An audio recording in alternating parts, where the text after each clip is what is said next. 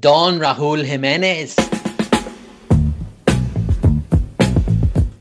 How amateur is that? Like you don't even see that down the park. If they, if they lose, it provides great content. I am supporting every team that plays Brighton. I'm not making a documentary this year about how shit my club is. Mudman, thank you as always. Who would you rather lose it to, by the way, me or Johnny? That's Sophie's choice. like. Hello and welcome back to the Sports Babble. Sunday, the 27th September. What is it? Half eight now, man. Um, as we're sitting down to record this week's uh, Sports Babble. I'm joined by, of course, uh, Mr. Tall Brenton. Hello, Brenton. Hello, how are we? Uh, Mudman, cousin Jonathan. Hello, Jonathan. Hello. And the brains is back. Patrick Renshaw, you've you've come back on two weeks in a row now. Fair, fair fucks to you, Paddy. Thanks very much. Thanks for having me back. Yeah, you mu- you must have enjoyed yourself last week. That's good crack, yeah. Any excuse to talk about football. Um, there'll be no debate between me and Patrick this week. Well, there's none planned anyway, unless he says something ludicrous, and I have to try and have a go at him again. But don't think there's a debate planned. We have plenty to get into. Um, obviously the handball rule and what happened this week in the Premier League is going to be heavy across all you'd think football podcasts this week. So we're going to touch on it a little bit, um, because it does seem like they might need to fix that. Uh, there was obviously a few wild games this weekend. Brent's going to tell us what happened uh, Chelsea in uh, at West Brom last night and, and how they fixed that. Uh, Manchester United got very lucky, managed to win a game after the game was finished. Uh, it's almost like Fergie's back paying off referees.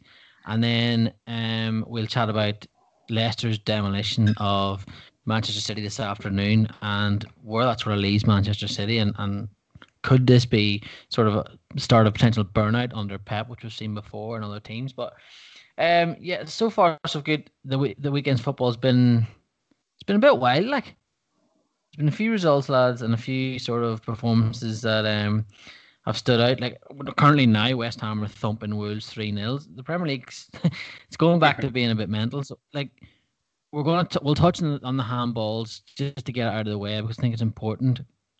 Did did all of you see uh, the Crystal Palace handball decision? Yes. Did you see No. it, Patrick? I, No. I haven't seen the Palace one. So basically, I think Brenton, you said you had seen it. So basically, the ball comes into the box and Digne heads the ball down as if it's going like heads it towards the ground, and it hits Joel Ward's hand. Now his hand, like he hasn't put his hand out. His hand's beside his body. It's a bit like last year when uh, the Man City Liverpool game when the ball hit Trent's hand. His hand's down by his side. Referee gives a penalty, and Everton go on to win the game from that. And the new rules, sort of, they brought in this year. It used to be basically they were only going to award a penalty if it was for deliberate handball or deliberate action, which I think we can all agree is the right way to do it. But they Yeah. decided this year they were going to change the rules, and so the new rules basically accidental handball would only be penalised if it happened immediately before goal, and any handball below the armpit um, would then determine a, a penalty basically. So the International Football Association board brought this ruling.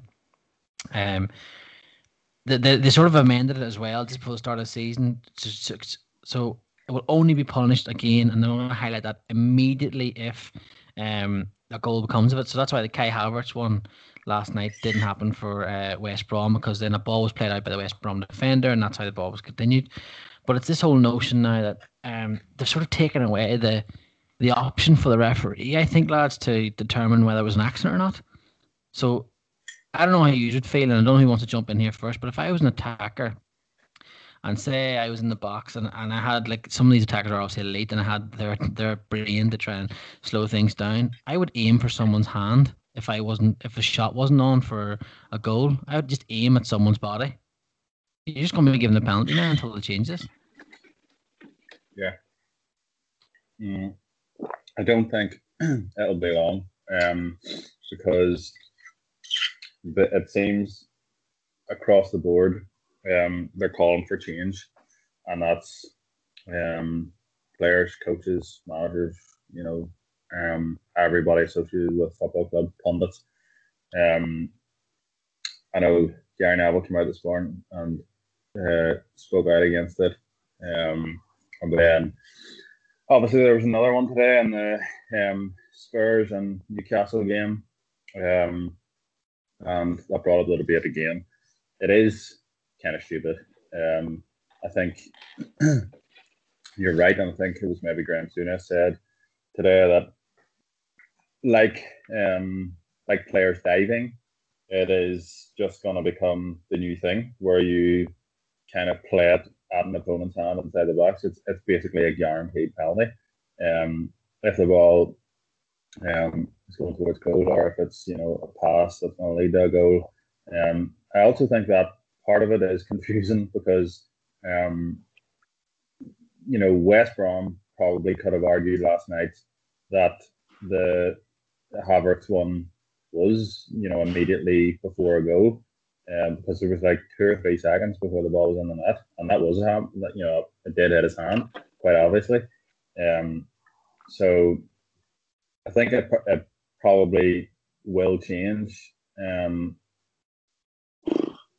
but I mean, yeah, if it, you know, I'm an attacker, and if it was me, like I would just be purposely trying to do it now because it seems like the you can't blame the referees anymore. They have kind of taken it out of their hands and said give everything basically, and this is what they're using the um the screens at the side to go and do. If you um if they go over and you can see straight away that it doesn't take them long once they see it striking a hand at all, penalty um, straight away. And it's kind of it's ruining it because well for defenders it's obviously ruining it, but some people will say, well if it's the same rule for everyone, then we just got to get used to maybe seeing more penalties. Um, and maybe that's what they've tried to do you know, the argument being that um, penalties makes the game more exciting, and especially recently, it seems that all these penalties have been given in like the very last kick of the game, or else, as you said with United, after the game. So uh, I don't know if it's been done on purpose or or that's just a coincidence, but um, I think it has to go. What do you make of it, Patrick? Yeah, actually, whenever you were speaking there, I just looked up the the Joel Ward one as well, so I'm sort of abreast of it or aware of it now. Um, yeah, I think like Brent, it's absolute shite to be honest. You know, it's we're we're getting towards an absolute shite sport like hockey where you just hit it against someone's foot and it's a free kick. You know, yeah. The ones the, the ones that happened this week, the Joel Ward one, which you just saw, wasn't a penalty. The Eric Dier one today was disgraceful. He had his back turned. It came at him from half a yard away. It's impossible to move even the Maupay one, I, I know on match today they said how they would give that. He, he again, he's I know his arm is in a strange position, but he's jumping. You know, he's using his arm for leverage, and he's half a yard away. You know, we need a bit of common sense. Otherwise, there's going to be a penalty or two in every game. Um, the Havertz one, like Brenton said, you know, last season that that would have been chalked off, uh, and I think West Brom could rightly feel pretty aggrieved with that one. Um, you know, because uh, you, I can't remember the exact phrasing you used, Philly, but you said, you know, if it's is it a different passage of play or something, because the West Brom player played it out, but um, like it's the goal happens a matter of two or three seconds later. Um, so yeah, I think it's absolute shite. Needs to change. Um, even decisions that went in our favour against Leeds there in the first game of the season. The I think it was Koch, Robin Koch. Uh, that was never penalty. Yeah, yeah. No. Never in a million years. So yeah, they need to get a change. And whenever tends to be whenever the these pundits come out, whoever it be, Souness or Redknapp or Carragher or Neville, usually when they come out pretty strongly, it does change, hopefully fairly quickly. So um, we'll see. Fingers crossed. Because yeah, rubbish. Johnny, can you imagine if a league title is decided by this? Like, can you imagine if tomorrow night was the league decider, right? And say, because I, want your take on this if it happened to you and say Gabriel, the ball hits him like it do, does Dier, where he's no notion of where the ball is. His back's turned, so he can do nothing about it. Next thing, Salah gets a penalty to win the league in the last minute. Take away Liverpool, say you're playing someone else and your team loses in the last minute. Like that's that is absolute utter nonsense. Yeah, it is utter nonsense. Um, it will probably end up happening to one of our teams tomorrow. Like just the way the leagues went this weekend. Um, it will change. Like they always give in to pressure, don't they? And they change the rules, but then change them and make them even worse than what they were before. uh, I don't agree with the rules. It's terrible, but you know what? I'll laugh my absolute balls off the day when Newcastle got a penalty. So you know, swings and roundabouts. Like, What do you think? What do you think the rule should be? Out of interest. Um, I don't know why. I don't know why they, they needed to change it.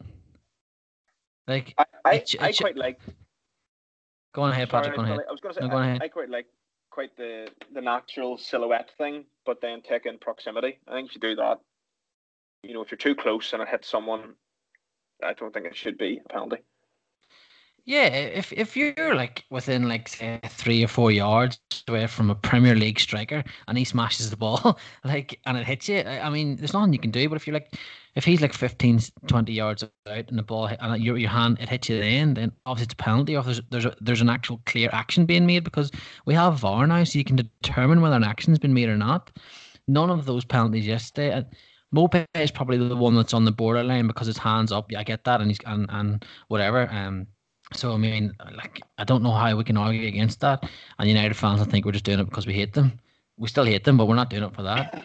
But the rest of the penalties, like none of them should have happened. And and and and the the Havertz one, um, like that rule's gone now. So I know why West Brom obviously aggrieved by it, but that's not in the little law anymore. And again, he knew nothing about that ball, so that rule was far- farce as well.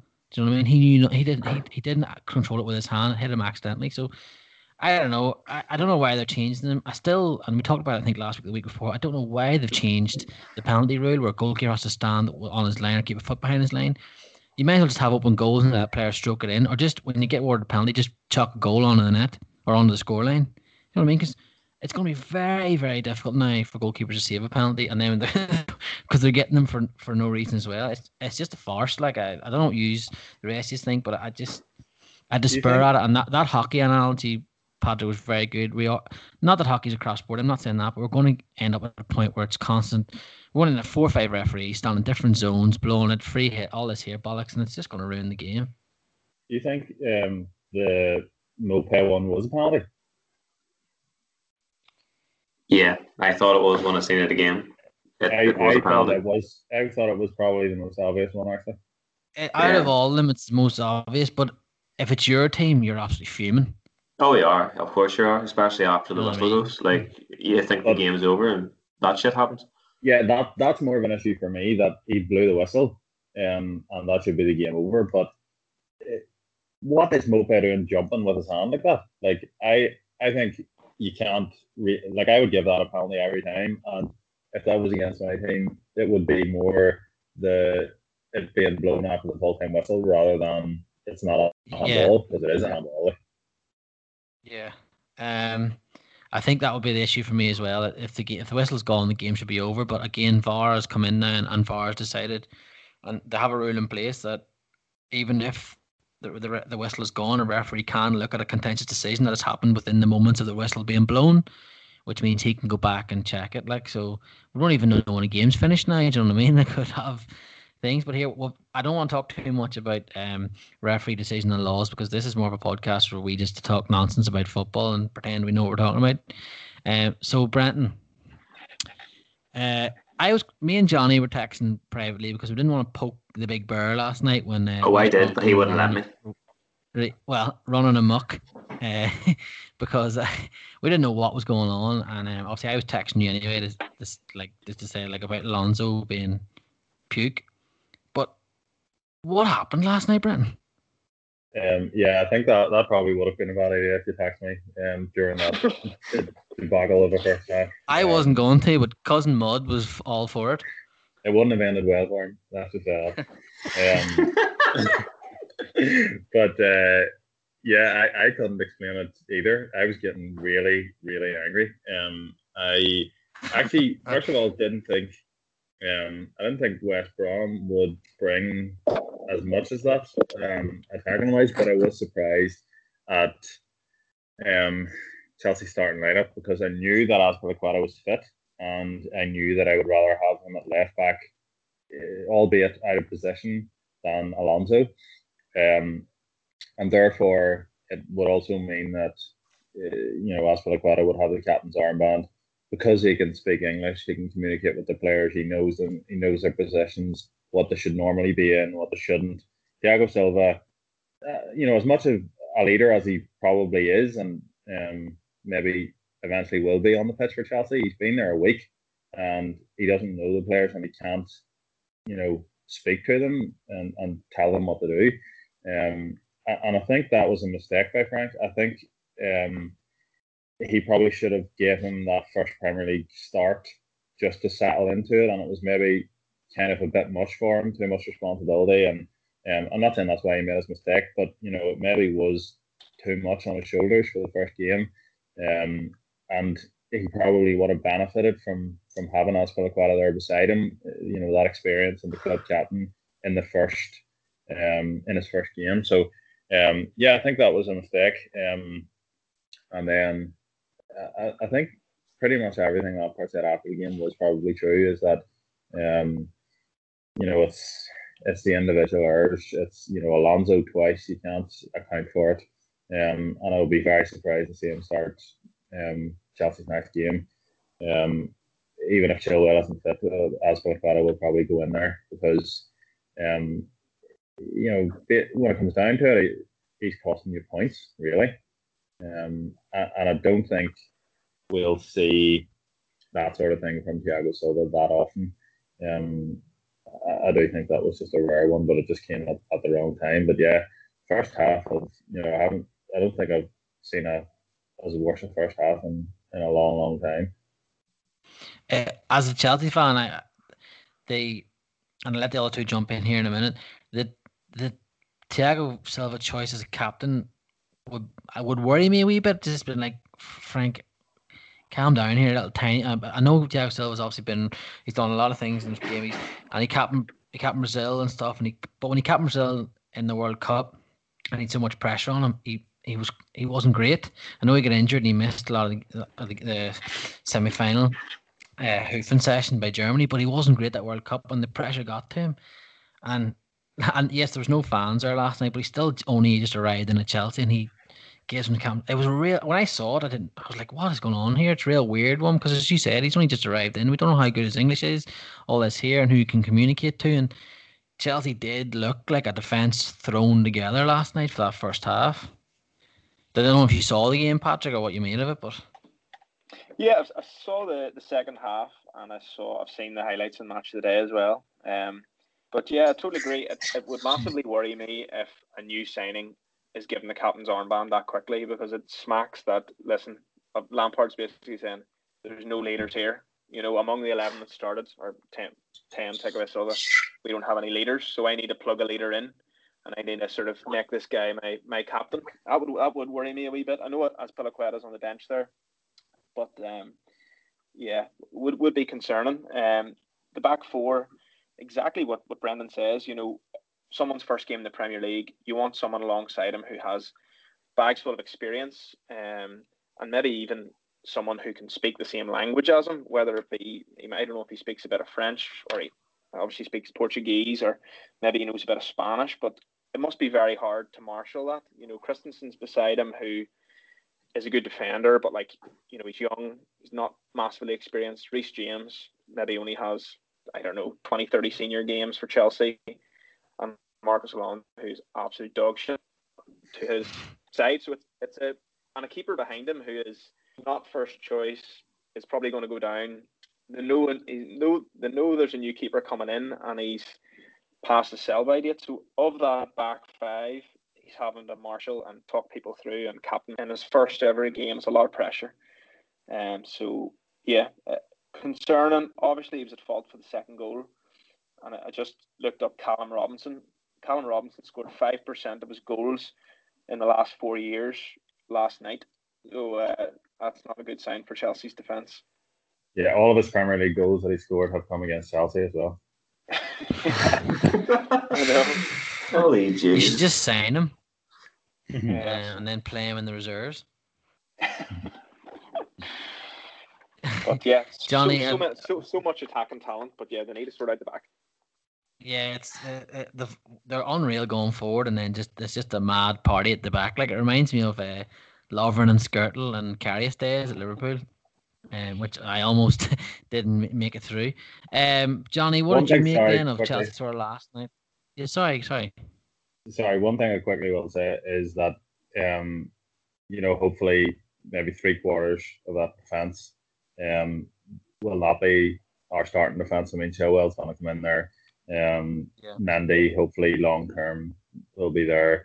And I would say it'll probably be Thiago Silva and um Zouma, which I was actually surprised he I'm not sure what the story was with that. Um but I, I think he is our best centre half currently um, to, to partner Thiago Silva in the long term. I'm not sure if he was maybe had a slight knock or something, but uh, it could be because he prefers to play on the left and so does Thiago Silva. I'm not entirely sure on that one, like, but um, I wouldn't say you know that'll that'll be what Chelsea's defense looks like going forward, which is the only kind of blessing from last night. They, they're remark- remarkable to come out with a draw, to be honest, after the first half. And then obviously when you add Declan Rice later on in the week, Yeah, he, he he might make a part- difference. he might partner with centre back. Johnny, they did come back in the end. Um, I know you were delighted uh, to make it three. What did you think of Chelsea's fight back then in the second half? And and uh, especially, I thought Callum Hudson-Odoi was good. Yeah, no, he, he played well. Yeah, um, probably the best goal of the game. I thought his goal and it was very well taken. And it was good build up play between him and Havertz. Um, I, I said to Brenton earlier, um, when we were texting about Reece James, I thought he had a, a pretty poor game. It's probably the I only seen the highlights of the game, obviously, but it's probably the worst game that I've I've seen him play for Chelsea. Um, I think he was sleeping. I think it was the third goal for Kyle Bartley. I don't know. He just didn't pick him up. He just let the ball kind of go past him. I thought. Um, and that that they're the, they're the type like Brandon says he would you know watch the, the attackers and stuff because he is an attacker. I was obviously a defender and I watched defenders and their positioning and you know just how they react to corners and I thought he was quite poor in that situation. But yeah, like fair play to Chelsea. They came back. Um, I think they just kind of came in at half time and Frank absolutely rattled them and they just went for it because you have nothing to lose really. And, and West Brom with their own downfall, like you know, I I know we've seen it before in the past. Teams have came from three goals down, but you can't. It's just it's really unacceptable. Like you know, one other goal probably would have killed that off for West Brom, but they didn't kind of go for it in the end. And I think I've seen one opportunity they had in the second half, and Mm. that was really it. But and I think Timo Werner is getting close to that first goal. I think until he gets it, you know, there's always going to be people, well, know, opposition fans who do their usual bullshit of uh, spent so much money on a striker and he can't score goals. But you could see yesterday, like he was in the right positions and not for the goalkeeper, he probably would have got his first goal yesterday. But yeah, uh, Havertz as well. I was quite impressed with him in the second half, especially for the second goal. So like Brandon said, there's still plenty of players still come into that Chelsea team. Like you know, their defense will will improve. Um, one game for Thiago Silva. It's hard to kind of judge him in this league. Obviously, the French Yeah. league is completely different to the Premier League, but um, we'll see when he comes up against better players. Like it was just one one mistake. Like you can't really players are going to make mistakes. Even Virgil van Dijk's made mistakes over the last while. So we'll uh, we'll see what, what what way he gets on over the coming months. What what did you make, Brenton, of Chelsea changing to like a three-five-two in the second half? And do you think that'll that's something that if you have Reece James and you have Chilwell, and then you go with Azpilicueta, say Zouma, and Thiago Silva at the back, and the midfield then would be would that be the issue? You, you definitely need to add someone like Declan Rice in because what three two obviously worked by getting the goals last night, Brent. But then, as one of our old guests, Liam Toomey pointed out, they were so open at times in midfield. Yeah, I don't think I, I think that was out of necessity more than anything else.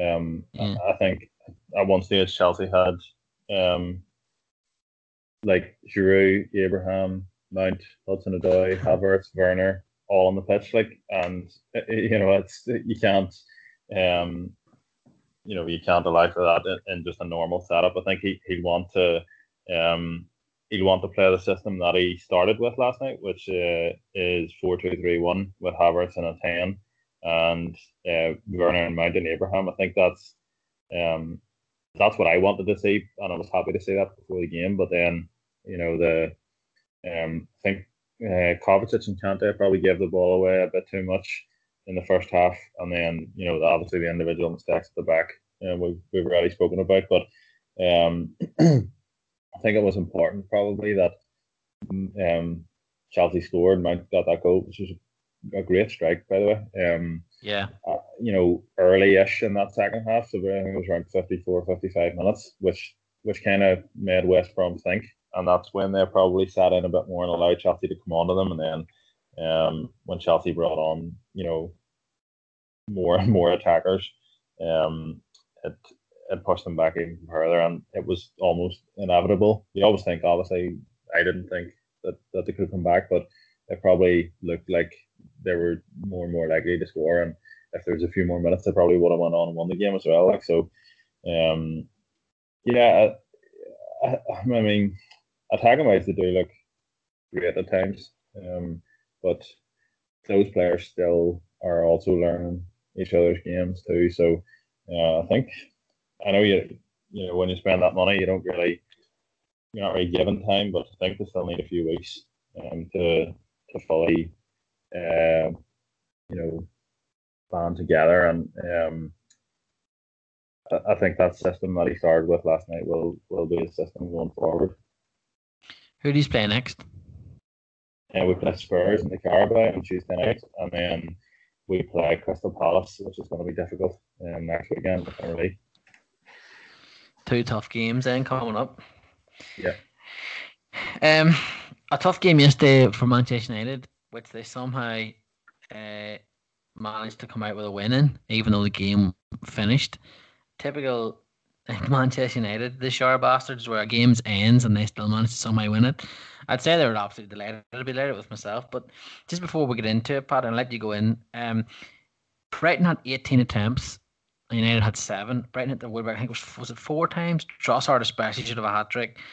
An unreal save by De Gea at the end. Then they equalised. Then they get sucker punched. They had more possession. United like nearly hundred more passes or something. So many more corners. Was it they had eight and United had one?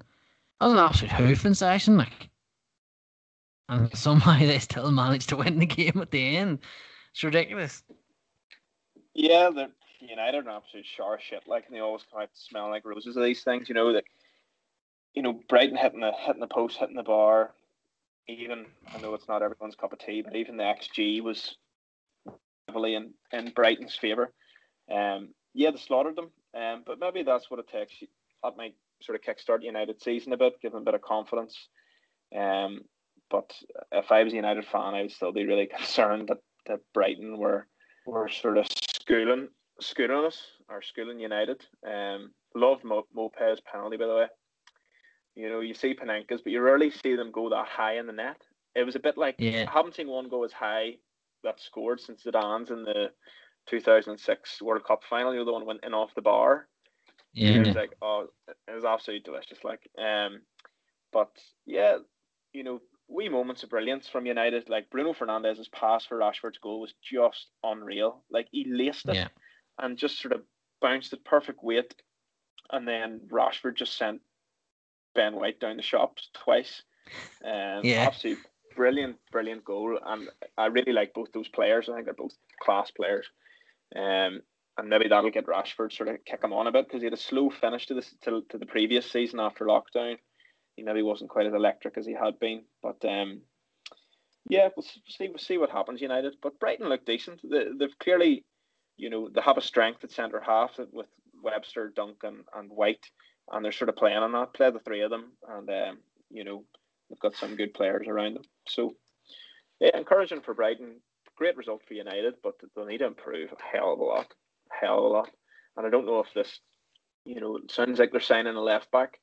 Um, this guy from from Porto, Alex Telles. So we'll see how he is, but I doubt he's going to cure a lot of the problems. Like, We'll we'll, we'll find out what he's like uh, during the week because we have Colin Murphy from uh, Live Score who uh, commentates on all the Portuguese league. He's coming on to chat to us about um, Portuguese players and obviously Alex Telles. So any United fans are, that are still somehow listening after Johnny's rant last week, for fucksies, um, stay tuned for that during the week because he'll be able to give you the lowdown.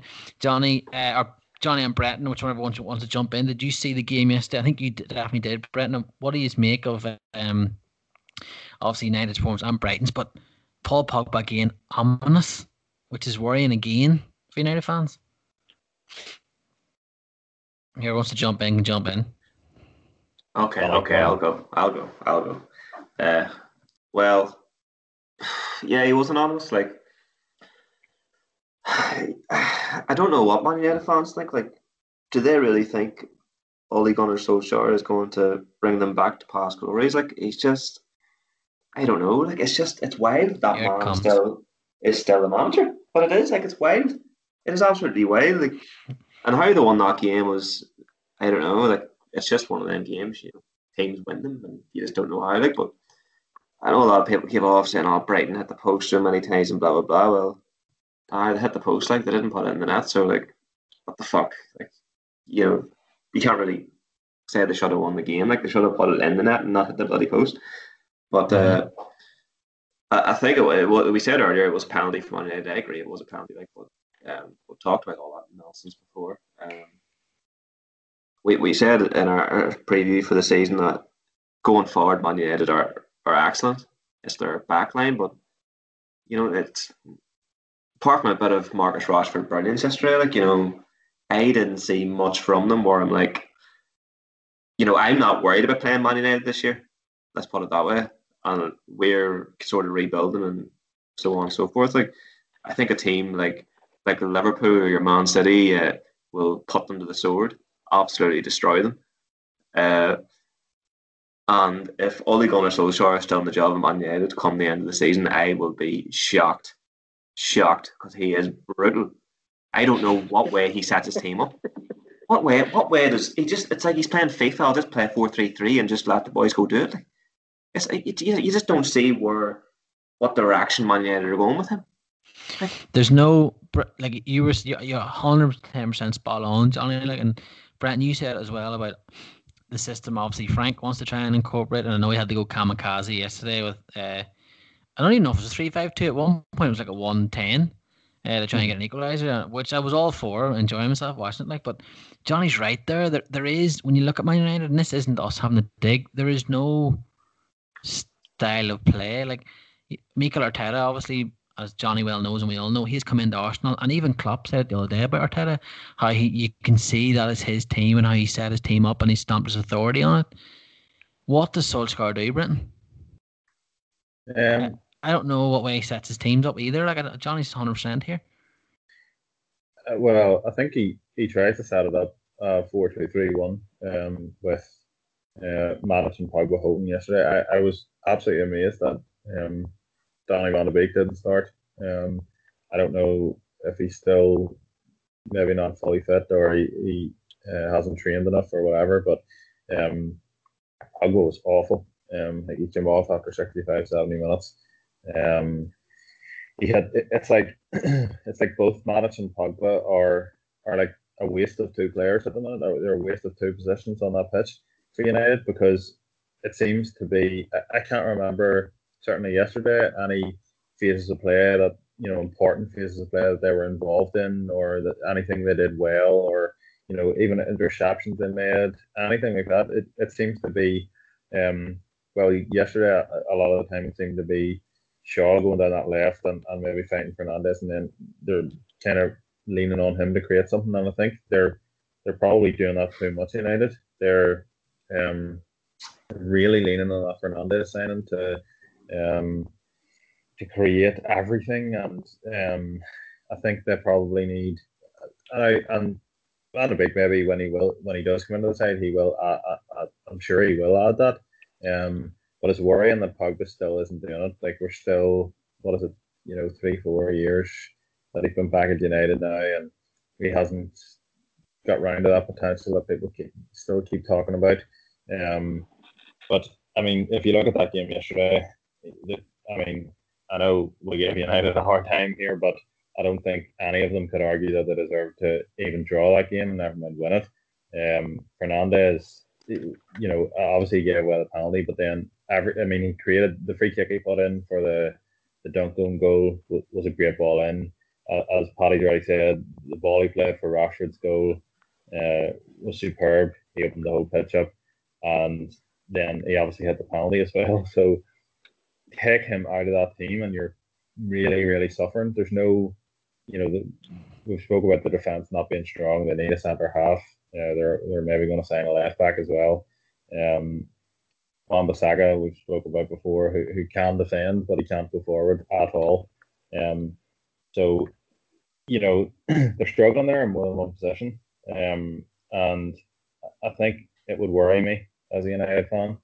Uh, yes, if Fernandes gets injured, say for example, um, you're struggling to pick up points. I think there's no link between their defense and their forward line, which is their saving grace. Usually, you, you need um, players in there who are going to take it out of defense and, and create from there instead of uh, instead of solely relying on one man. The Teams will catch on to that after a while. They remind me of um, now they have obviously better players on paper than we did, but when when Alonso and Mascherano decided to pack it in at Liverpool and we had Gerrard and Torres, and if one of them was injured, which happened quite a bit in the last season of those two together. There's only ever one of them on the pitch. It reminded me of that. It, it go everything goes through that man, which is Bruno Fernandes, and if it doesn't, then nothing else happens. And he is he is brilliant. Bruno Fernandes is absolutely outstanding footballer, but the, he needs a bit of help because it's not he's not going to be able to do that every week. They're not going to get that every week, and the players on the pitch, that front three ahead of him, are doing nothing at the minute, apart from Rashford, obviously yesterday when his goal was great and pass before. But the other, they need to pick it up. They need to help. I don't know what's going on with Pogba either. It would infuriate me as a United fan with all the skill and all the talent he has at his feet, and he just looks like he cannot be arsed at times. I know he's he, it isn't that that maybe isn't the case, but he just looks like when Donny Van de Beek came on the other night uh, against Palace, it was like chalk and cheese. Like, just completely different attitude the whole game. I, I, I don't know if I was an fan, I'd be, I'd be obviously delighted with winning a game like that. There, it's utter shit house to win a game after the final whistle. You'd be over the moon. But as Paddy and you've all said, there'd be alarm bells ringing. Like if we're not careful here, someone a bit better than Brighton, and no disrespect to Brighton because they've started very well, is going to slap us this season if we're not careful. And I know they're going to get maybe a full back in, but they don't get a centre half in, uh, they're going to be in big trouble. But it doesn't. Although one Manchester team won, even though not playing well, another one was absolutely hoped this afternoon, man, and I am delighted. I thoroughly enjoyed my Sunday afternoon, evening with Finn, laying on them on his wee play mat in the living room, watching Man City get absolutely dusted by Leicester. Um, it uh, sounds to me that you hate Man City more than Man United. Like that's that's the vibe I get off you sometimes. You hate City. I have. I, I respect I respect what Man United have done I do. over the years, and I absolutely despise every single being and everyone to do with Manchester City. Everything to do with them, like I, I, I would happily have a Man United fan on this podcast. Sorry to any City fans that listen, I'm not really sorry, and I'd happily have one on and chat away to them about football because respect what's going on there and what has been. I've no respect for Manchester City at all. Like, couldn't care less. Could not care less. Delighted Leicester absolutely roasted them today. Um, Brent, I'll let you go in here, or Patrick, whatever, or whoever wants to jump in first with it. Like, what did you make of uh, that performance? And does anyone want to give Guardiola advice on defending? Mikel Arteta Johnny, you go in then. You because because since he's left, Arteta's only lost six games and Guardiola's lost eight. Yeah, um, well, clearly Mikel Arteta was the brains behind them Centurions. Like so, you know, I don't know. Like it's, I actually, uh, I seen Man City were winning one 0 after a couple of minutes, and I was like, oh fuck that. So I didn't even bother watching the rest of it. I thought they would have went on and won comfortably, and checked back later on. It was like four one. I was like, what in the bejesus is going on here? But uh, like you said, it's it's great comedy. I love to see it. Um, it's like we said last week, any team can beat anybody, and when Man City get beaten all their shibillions, it's it's fantastic, fantastic viewing. Um, I might just tune in to match of the day too tonight just to have a wee nose, a wee nosy at Pep going absolutely boogaloo. But uh, what Man City have a a big defensive problem, and I sent it to not that long ago. The money he spent on defenders. How can you spend all that money on defenders and not get a single one right? Like really, who who's been a real standout defender for Man City recently? Like bar Vincent Kompany in the last ten years. I, think Laporte had maybe uh, a solid half a season where he wasn't injured, a really good one where people were talking about him and being him and Van Dijk being the two best centre halves in the league.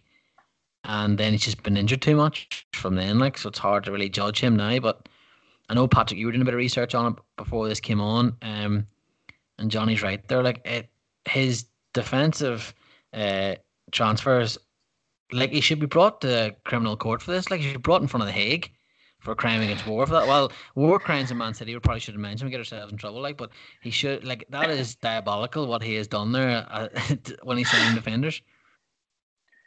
Absolutely, um, and I, I, like your your thread about criminals. Good Man City are criminals uh, in my mind. Absolute criminal, cow, cowboy, shady pack of bastards. How they got away with what they did is absolutely beyond me. They they should be having two years in the European wilderness right now, but because they have lawyers that picked up technicalities, they're getting away with it. And you could see how pissed off a lot of the managers were. Like Mourinho came out and commented on it, Klopp came out and commented on it.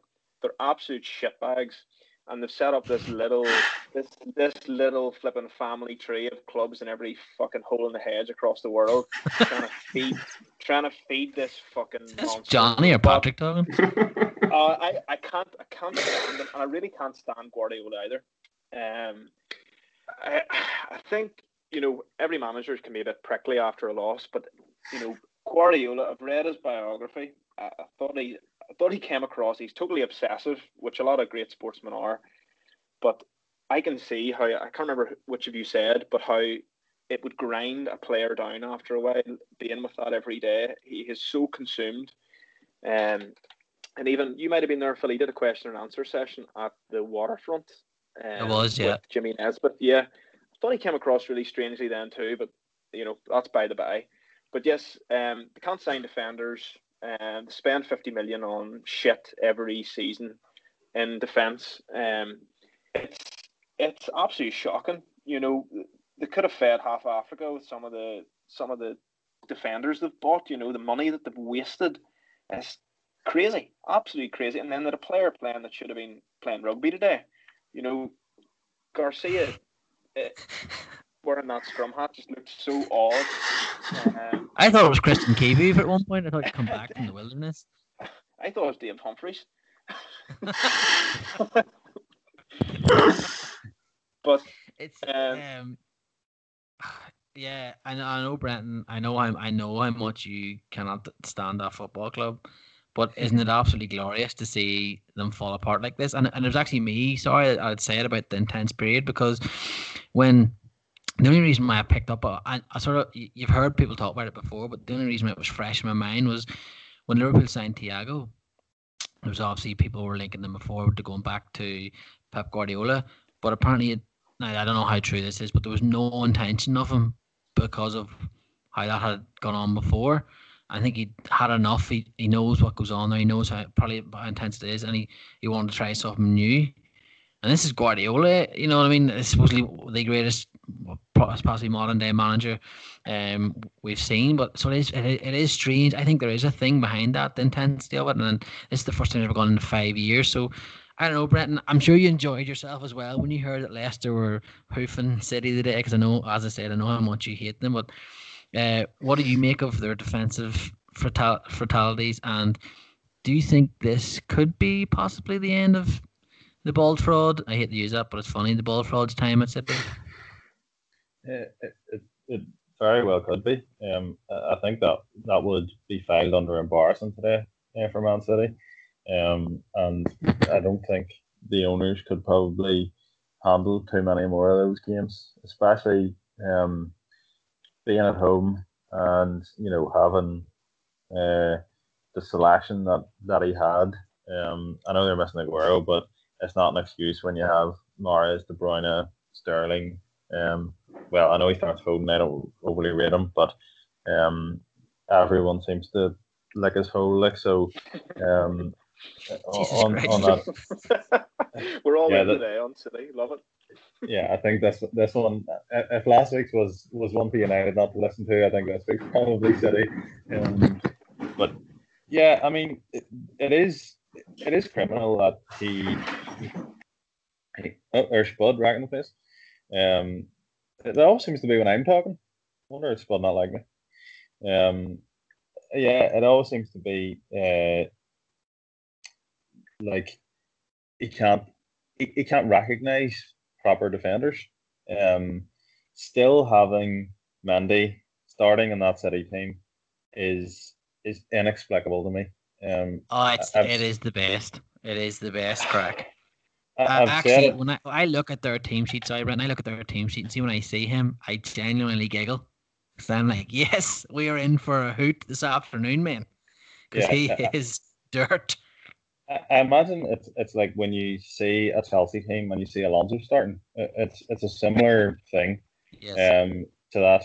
Uh, but you know, the, I think there's um, again there's so many options that he could play at left back um, that he just seems to ignore, and, and I wonder is the pressure because they did spend money on Mendy, a good bit of money on him, and, and people talk talked him up, and he was he was a World Cup winner and in inverted commas, but um, you know, it, it seems to be he thinks uh, that his his attacking prowess on his team, which to be fair, most of the times it, it does um get Man City out of a hole, but um it's getting worse season on season for Man City, and I think I, think there's a general um sort of trend that the I wouldn't say that the lesser teams, but the mid-table teams are just getting better as well.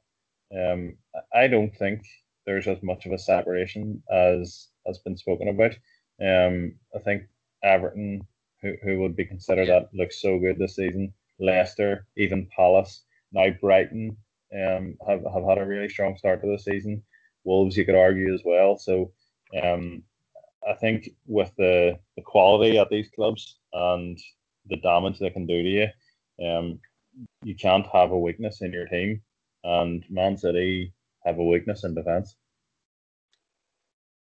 a big one. Um, and even I, like even in midfield today as well. I know Pep came out afterwards and he said he had a really strange comment after the game, a bit along the lines of um, what they expect when a team turns up not to play.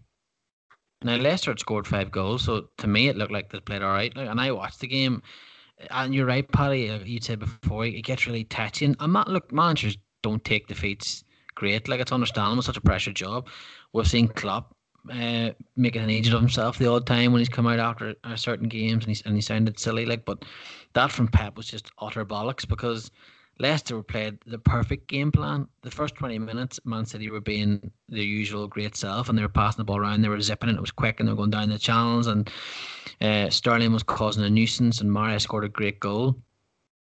And then Leicester just sort of figured them out and started shutting things down and and started creating chances. And Jamie Vardy must have looked at that back line and just started laughing his bollocks off because he knew it was going to happen.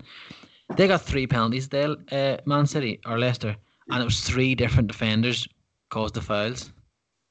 Three And of your back all- line, all all penalties. penalties.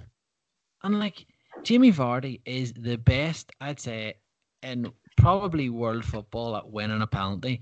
Hazard on his on his pump is unreal at winning fouls. Don't get me wrong, but Vardy has this real knack of just winning penalties. I'm not about him diving. He just knows when to draw the foul. And those agents, absolute kamikaze pilots, constantly bundle into him. I think it was was it the Garcia one was maybe the worst. It was it his second Vardy's second penalty where he just literally runs through him and boofs him over.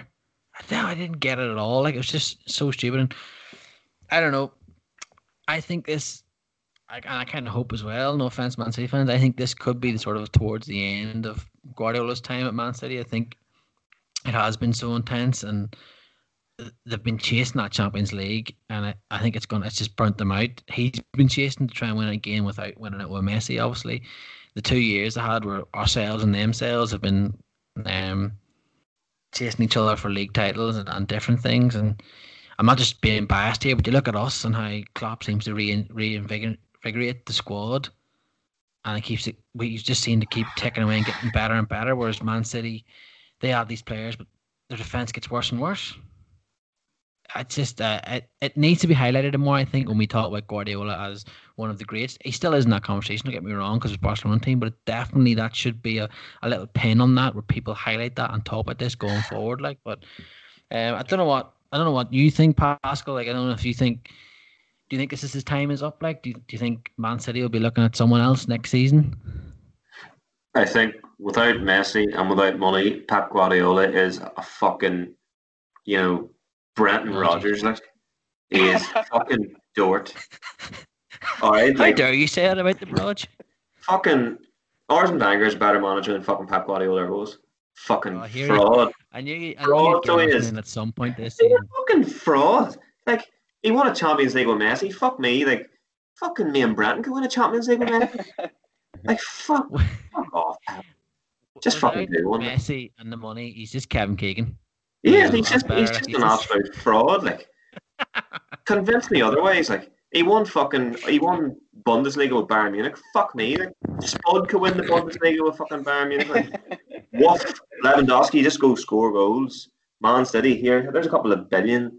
Go buy a load of defenders, a load of bollocks, and give the ball to Aguero. He, could, he couldn't win the champion. He couldn't win the Champions League with Bayern Munich, and he had a decent side. Well, Bayern Munich and played decent football, but Hansi Flick went in last year, halfway through the season, and turned them into this another beat by Hoffenheim today, which is quite ironic, but turned this in, um, into this absolute machine last year. And I know he, uh, perhaps away a couple of years from now, but you do wonder like what is going on because you were expecting him just to dominate the game of Bayern Munich, and he didn't. And I don't know, maybe, maybe the Guardiola shine is starting to well, it's starting not coming off his head, but it's starting to certainly sort of dim a bit. And I don't know. I think I think they will move on from him, and I think he'll probably want to move on himself because if he gets another hammer like that there, if things don't start going his way, you will see the dummy come out more.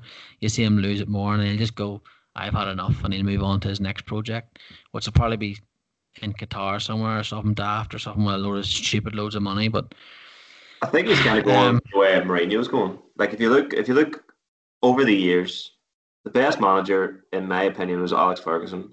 There's re- reason why because he always changed his backroom staff with new ideas. Arsene Wenger became unfortunately stuck in his ways, didn't change anything. He had the same backroom staff was still there until Unai Emery came in, and even some, some of them were still there until Arteta came in. Flip uh, Pep is stuck in his ways, the same way Jose Mourinho. Mourinho came in and he had a different style, and Wenger couldn't handle it. Ferguson for a while couldn't handle it, but then he changed things, started winning the league again. Same with Pep. Pep's just doing his thing. He's not changing anything. Klopp's come in. Klopp is absolutely fucking rattled him in the league and he's rattled him in Europe because he's thinking, fuck, I can't go win the league. I need to win the Champions League this year. And all this pressure's on him. He just won't change his ideas because he's a stubborn bastard and he thinks he can play the Barcelona way or the Pep Guardiola way anywhere he goes. And that's not the way it works.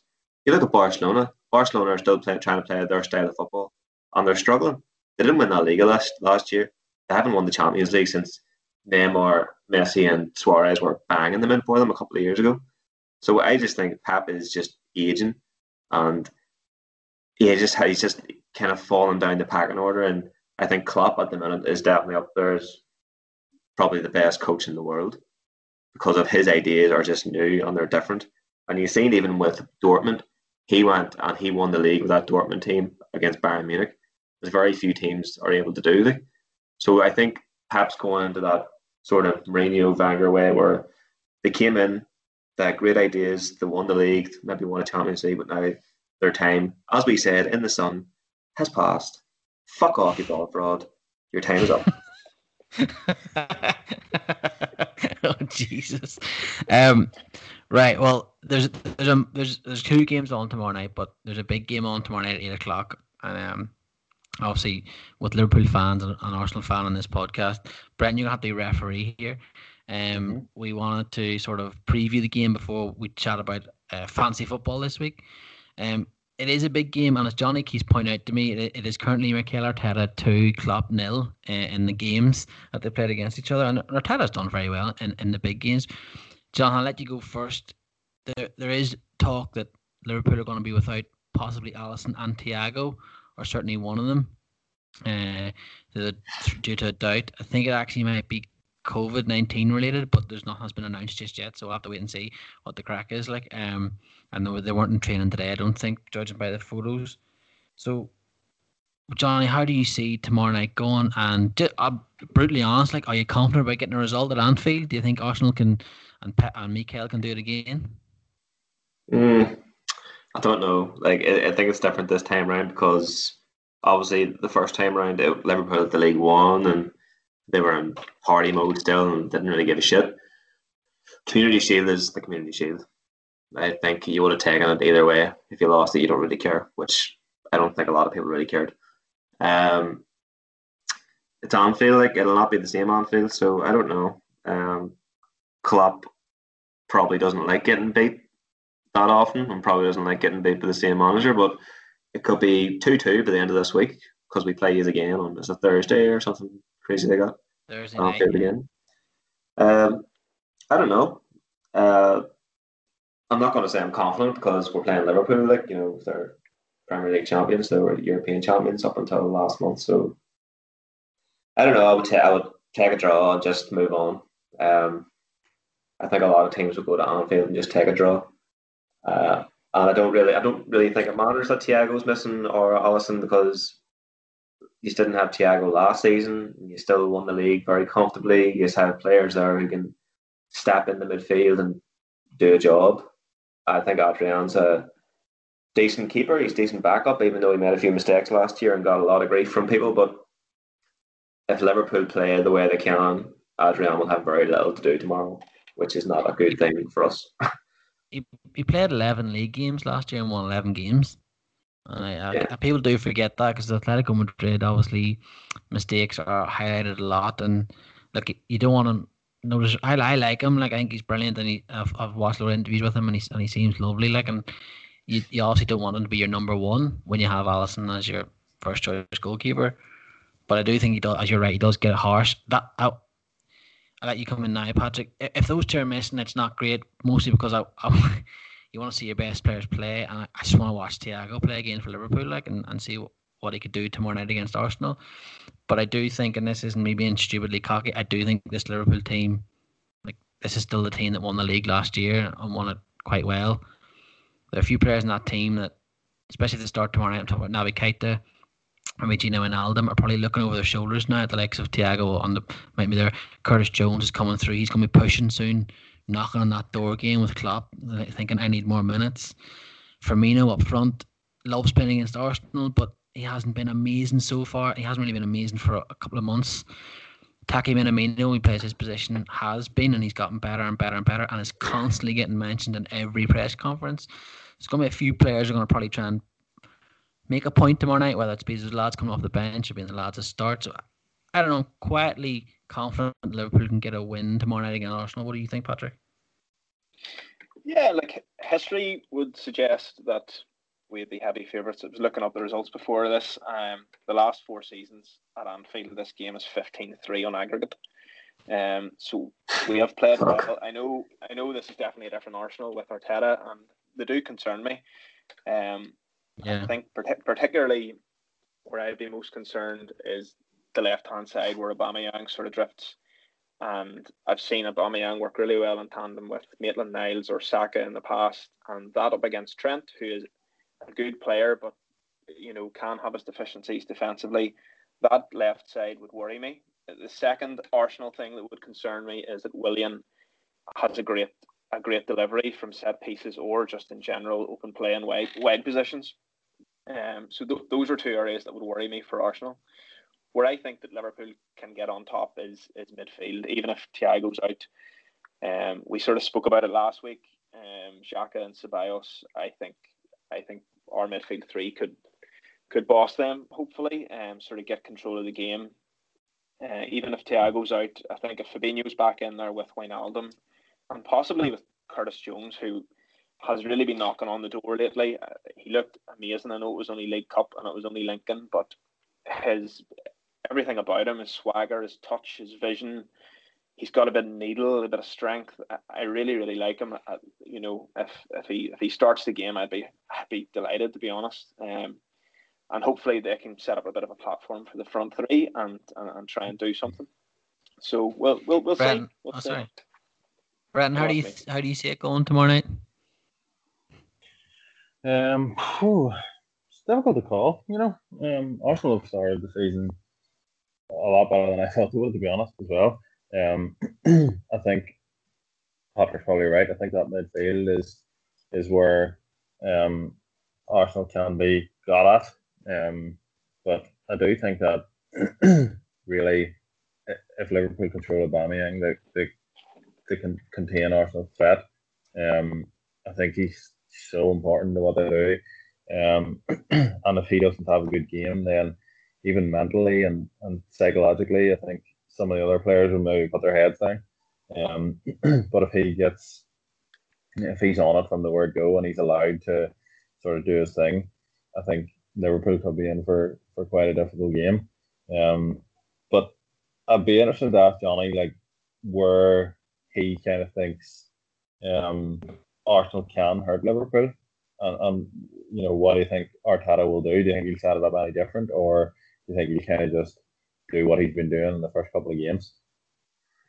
Um, I think David Luiz will come back into the team.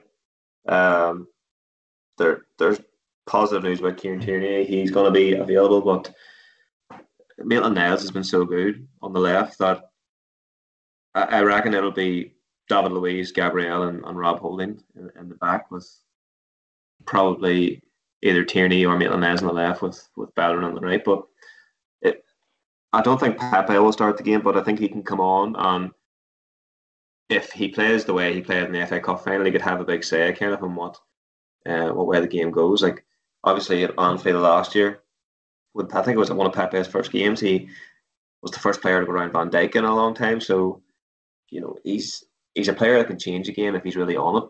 Like you said, Aubameyang. I think last weekend, kind of Aubameyang didn't have a great game, and Arsenal managed to win the game without him even scoring, which was a positive thing for us to kind of see that Arsenal can grind out results without Aubameyang being on it. It's obviously West Ham. It's not you know Liverpool. It's going to be a different story completely. But uh, I think Lacazette will have a, a big role to play tomorrow night. He's going to have to, you know, kind of get around Van Dijk and try and be a nuisance. Like obviously, there's a massive size difference there between Van Dijk and, and Lacazette, but you know, Lacazette showed at the game at the Emirates. Again, we mentioned earlier that it was a different game altogether. Liverpool kind of weren't really that worried about it, like, but he's shown he can be a, a real pain in the ass to people. Like he can get around and, and make life a bit difficult and hold the ball up and get other players involved. But I think I think like like uh, Paddy said earlier, the left hand side for Arsenal is probably um, where we can try and get something out of the game. It's it's going to be very difficult in midfield, like you said. We have Xhaka and Ceballos uh, with you know like said, Joe Willock come off the bench. Liverpool got Henderson, Wijnaldum, you know Fabinho. There's probably other boys there I, I can't even think of at the moment. Like you know, Liverpool have options to come off the bench if things aren't going well. We have probably the likes of Pepe and you know Eddie Nketiah, Joe Willock, Reiss Nelson. You know, not uh, a lot of youngsters there who don't have massive experience. Like they have experience, of course, but you know they're not Champions League winners, Premier League winners. Like so, if it is a tight, you know, nil nil one each or something, which I don't think it will be, because historically Arsenal, Liverpool, and Anfield are high scoring games. Um, I think Liverpool's bench will could be the winner for them, but Mane enjoys playing against us, especially at Anfield. So uh, I, I can't see us really getting a win tomorrow night. It's probably asking a bit too much of this current Arsenal team. I think it's it's it's the uh, it's the maybe the closest these two teams have been uh, in terms of like on the pitch just and what I, what I think will happen in a couple of years. I, like last year I was uh, stupidly confident when you came down field the start of the season because I just thought we were going to be flying and and I just thought Arsenal just I wasn't convinced like a lot of people under Emery.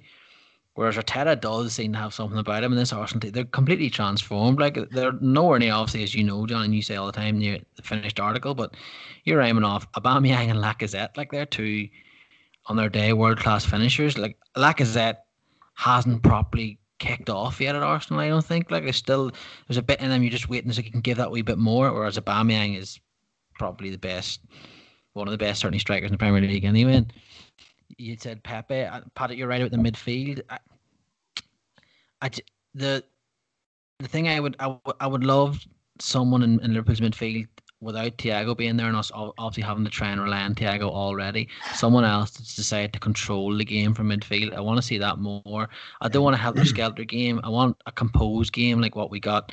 Now, Chelsea were down 10 men for a lot of the game, but what we got last week, I want to see that again I was really impressed with that. And we looked supreme at times last week. We were really comfortable in the ball and able to pass it around. I want to see that tomorrow night. I don't want to see a helter skelter. I don't want to get caught up in it because this Arsenal team can punish you from anywhere and I don't want something like that happening. So it, it is interesting, especially especially if the two lads are missing. The the Alisson one's obviously bigger, I think, because Thiago was only played one game. He's only arrived. I'd like to see Jota involved as well, just because he's the new signing in. But yeah, it's I think it's going to be a cracking game. To be honest, I I don't think it'll be tight. I don't think it'll be a one score finish either. I think I think both teams will score. Um, just the minute, just was what both teams have got going forward.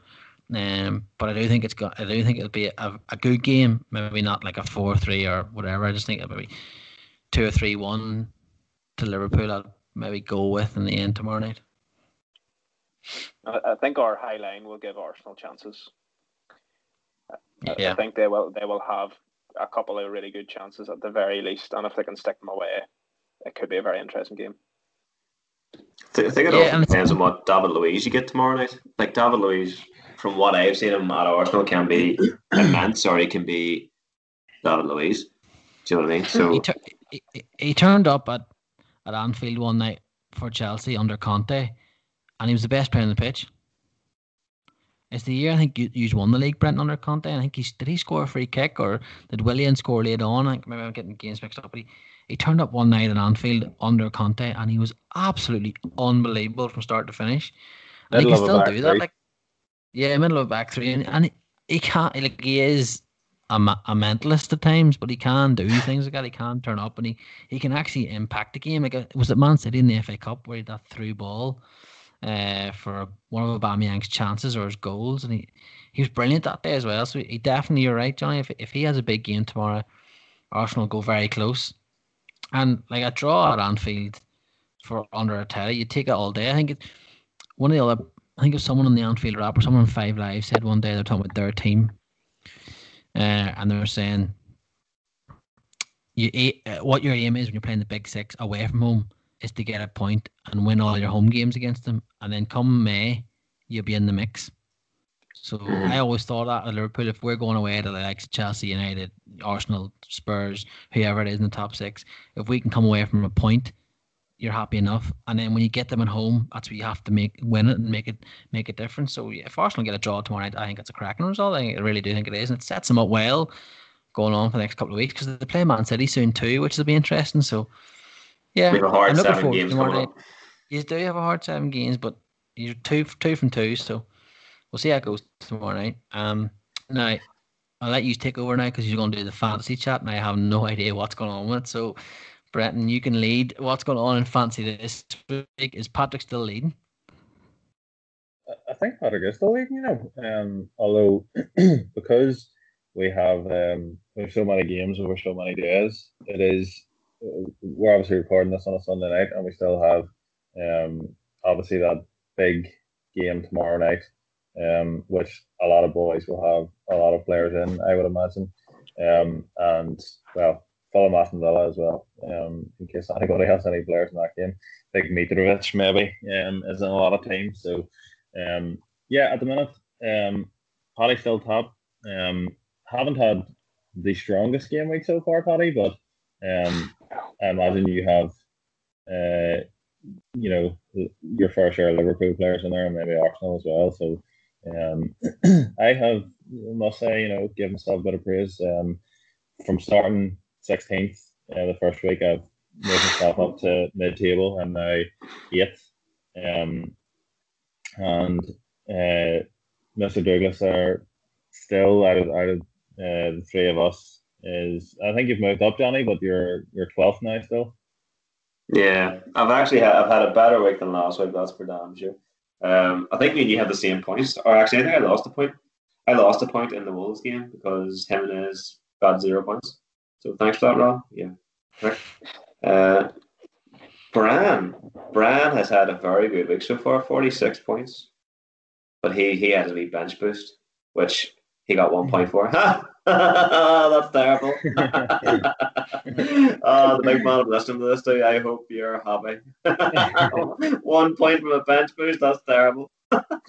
Um, yeah, I think and and um, the absolute majority of his points coming from a captain Fernandes there as well, like with um, a goal and an assist. Like so, um, ticking along nicely, but um, very very early days. Like nobody's out of sight yet. Like and um, Paddy looks like maybe you're going to drop a few points this week, like which is exciting for everyone else. Yeah, they haven't had a, a really strong week. I still have three players to play: Van Dijk, Salah, and Aubameyang. I, I did something very risky with my two free transfers this week, in that I sort of downgraded a couple of players at the back. So I took out Trent and put in Van Dijk, and I, I took out Stuart Dallas and put in your fellow Tyrick Mitchell from Palace to try and save money. So I've got nearly two million in the bank, and I'm going to absolutely spunk it on a upgrade on a midfielder next week. So I'm going to see how that all pans out. But uh, yeah, not a great week so far. Stuart Dallas got six points this week. I know, raging. Flipping raging. Overall, Um, as long as Chrissy Hagen doesn't win the fantasy football this year, I think we will all be pleased. Yeah, that sums it up pretty well. Phil. Yeah. what, what was that? Sorry. As long as Chrissy Hagen doesn't win the fantasy football league this year, we will all be pleased. It's basically like Ah, he's like your, I suppose, i- in terms we'll all understand. He's like the Man City of fantasy football. Like he just, he's just Criminal. coming and spending all his hundred million and winning the league every year and it's doing my tits. I don't think we'll ever get an invite to a live show in Manchester. Probably not. You know what? I'm not really too Um, worried. No, I couldn't give a fuck either. Um, I have uh, so much respect for United fans that we didn't give them a touch this week, but people that still listen when we when we absolutely abuse our team, like fair play to you for listening. We really appreciate it. Um, we want to get you on. Come on the show and tell us why we're wrong, and we'll tell you why we're right. But I think I don't think there's any other business uh, to talk about this week. I think that's a sort of us finished for this week's podcast. We have obviously Colin Murphy from RTE uh, live score. He commentates on a lot of the different sports, commentating on Olympics and different things. He's coming on to chat to me on Tuesday night, so I'll try and get that up during the week at some point. He's commentating in a minute on the Portuguese league, so he's going to tell us about about it, who to look out for in it, um, other players that he's seen come through it, and maybe um, how good they are. And certainly, if you're a Manchester United or Man City fan, if you still want to listen, that might be a good one for you because you'll hear about Ruben Dias and Alex Telles, uh, the fullback from Porto, who he has in 50 something games. Well, he's got 28, no, 28 goals and 56 assists or something, Stu. I know he's absolutely wild figures he has and for all his games for Porto. So he'd be an interesting player for Manchester United to add, and certainly someone else that could uh, create opportunities for them. But I think that'll do us. Uh, Patrick, as always, thank you for coming on. Thank, you, thank you very much, lads. Pleasure. Uh, Mudman, thank you for coming on as always. Go back to your mud, I will. mud and spud. And Brenton, thanks for uh, well being the boss and producing it and doing everything else. And thanks for having us all on, folks. If you need to get us, uh, just check Twitter's your best bet at the Sports Bubble, um, and then fire it into all your podcast apps, and you'll find it's pretty handy. Um, hopefully all your teams lose, including including yours, Johnny, and we'll see you again next week. Good luck.